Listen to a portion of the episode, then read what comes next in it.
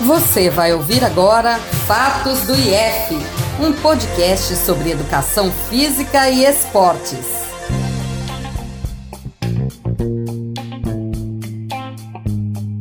Olá pessoal, começa agora o RADIEF, Comunicação Científica e Esportiva da Universidade Federal de Alagoas para a promoção da cidadania podcast produzido por acadêmicos e acadêmicas do Instituto de Educação Física e Esporte, o IF da UFAL. Estaremos juntos neste podcast, eu, Rose Tavares e meus parceiros Tiago Soares e Silvão Menezes. Nesta primeira temporada, apresentaremos os projetos de extensão vinculados ao programa Esporte na UFAL, que é uma iniciativa do IF em parceria com a coordenação do curso de Educação Física do campus Arapiraca e com o Programa de Atividade Física, Esporte e Lazer da Pró-Reitoria Estudantil, a Proeste. O programa tem por objetivo proporcionar a prática de atividades físicas e esportivas orientadas por docentes e discentes dos cursos de Educação Física. Ele está vinculado às ações preconizadas pelo Programa Nacional de Assistência Estudantil, o PENAIS, nas áreas da saúde e esporte e compõe o processo de formação acadêmica do estudante articulado com ensino, pesquisa e extensão. No episódio de hoje, vamos conhecer o projeto de extensão Práticas Corporais, Respiração, Relaxamento e Saúde Visual em Tempos de Pandemia, coordenado pela professora Janaína Terra, do IF UFAL. Professora, qual o objetivo principal do projeto? Olá, meu nome é Janaína, sou como professora do Instituto de Educação Física e Esporte da UFAL, campus Maceió, e juntamente com Elisiane e Mônica, monitoras do projeto, estamos propondo o projeto Práticas Corporais, Respiração, Relaxamento e Saúde Visual em Tempos de Pandemia. O objetivo do projeto é oferecer práticas corporais que auxiliem na percepção corporal e no autocuidado, tanto relacionado às tensões corporais quanto às tensões visuais. Quais atividades do projeto desenvolve? Neste momento, devido às restrições impostas pela Covid-19, nós propusemos encontros online, síncronos, onde praticamos juntos. Neles, trabalharemos com as práticas corporais integrativas, também chamadas de educação somática, práticas alternativas, práticas complementares, práticas sutis, enfim, há diversas denominações para essas práticas.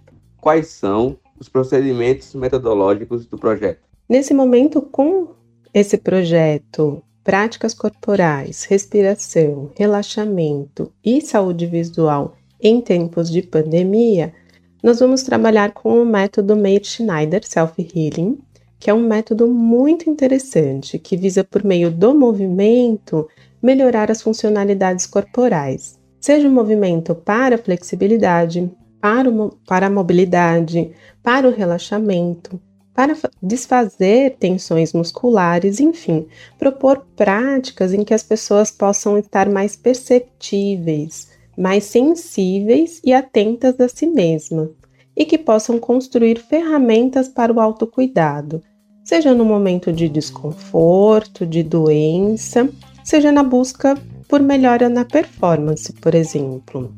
Quais os últimos resultados identificados com o projeto? O projeto Práticas Sutis, Sensibilização e Percepção Corporal, acontece desde 2009. De lá para cá, é, ocorreram algumas interrupções durante meu afastamento para o doutorado e posteriormente para a gesta, é, licença gestante.